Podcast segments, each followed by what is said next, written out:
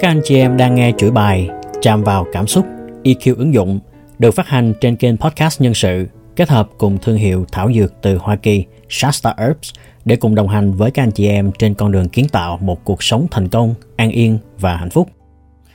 Thưa các anh chị em, một khía cạnh của EQ cụ thể là trong mảng nhận thức tự thân self-awareness mang tính chủ đạo trong cả đời sống cá nhân lẫn sự nghiệp của chúng ta đó chính là các giá trị cốt lõi, các cái core values.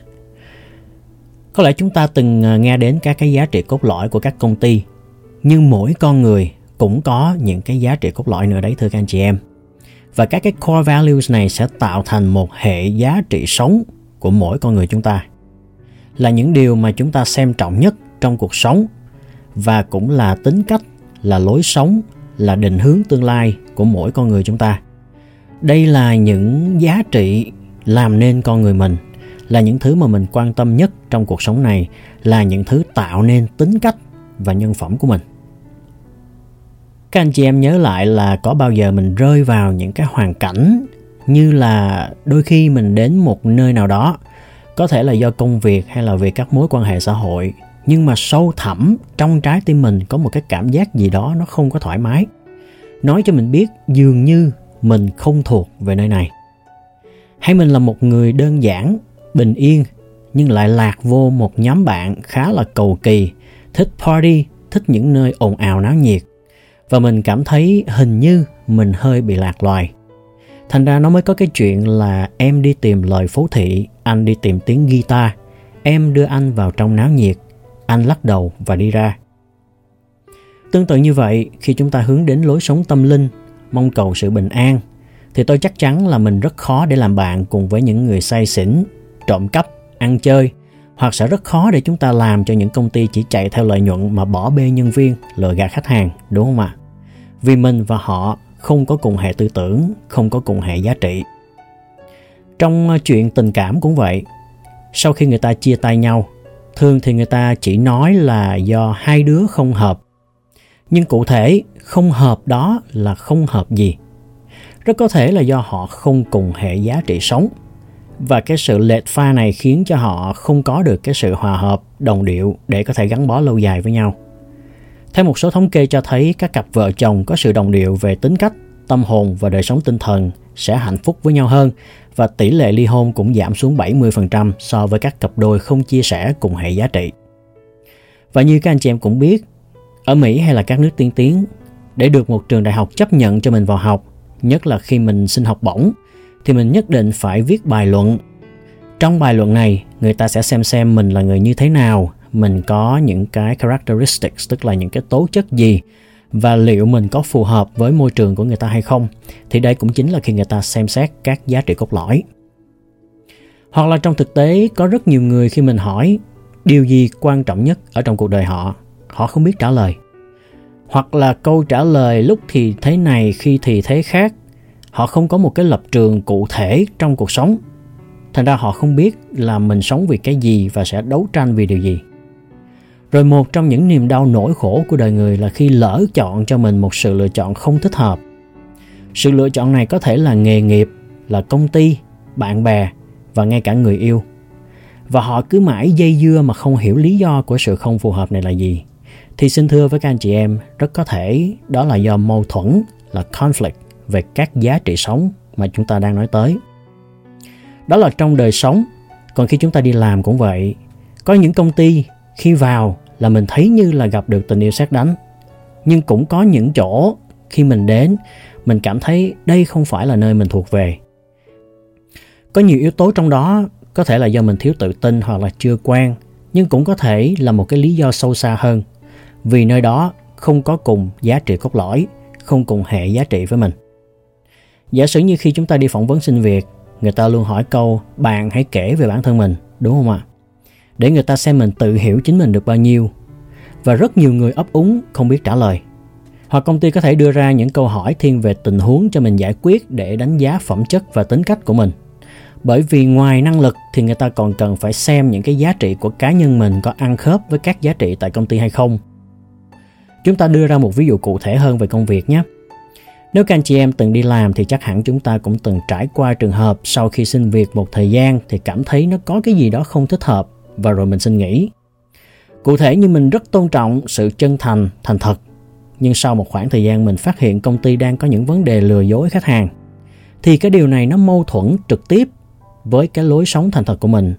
Thành ra mình không thể chấp nhận được. Do đó thưa với các anh chị em, chúng ta rất cần biết rõ cái giá trị cốt lõi của mình là gì.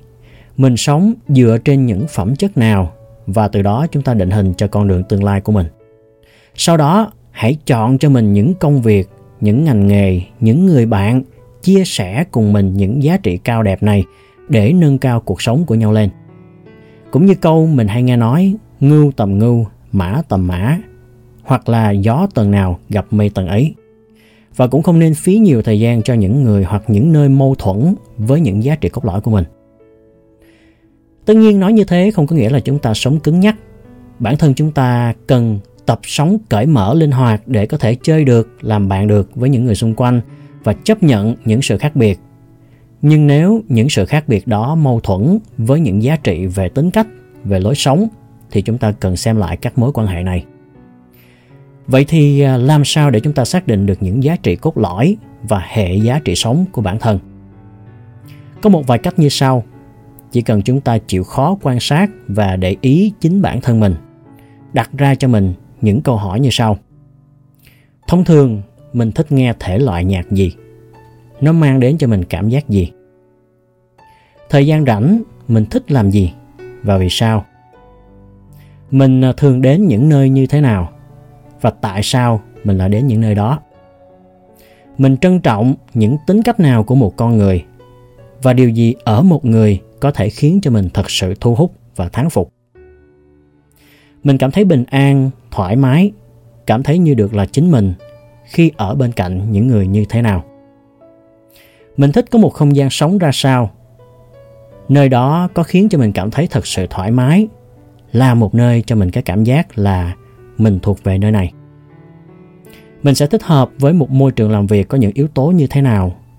Những chí hướng nào của mình sẽ thích hợp để đóng góp vào sự phát triển của công ty đó. Khi chúng ta tự nhìn lại, tự đào sâu vào, tìm hiểu bản thân thông qua những câu hỏi như thế, chúng ta sẽ dần dần hiểu hơn về những giá trị cốt lõi của chính mình. Biết mình phù hợp với những gì và không phù hợp với những gì.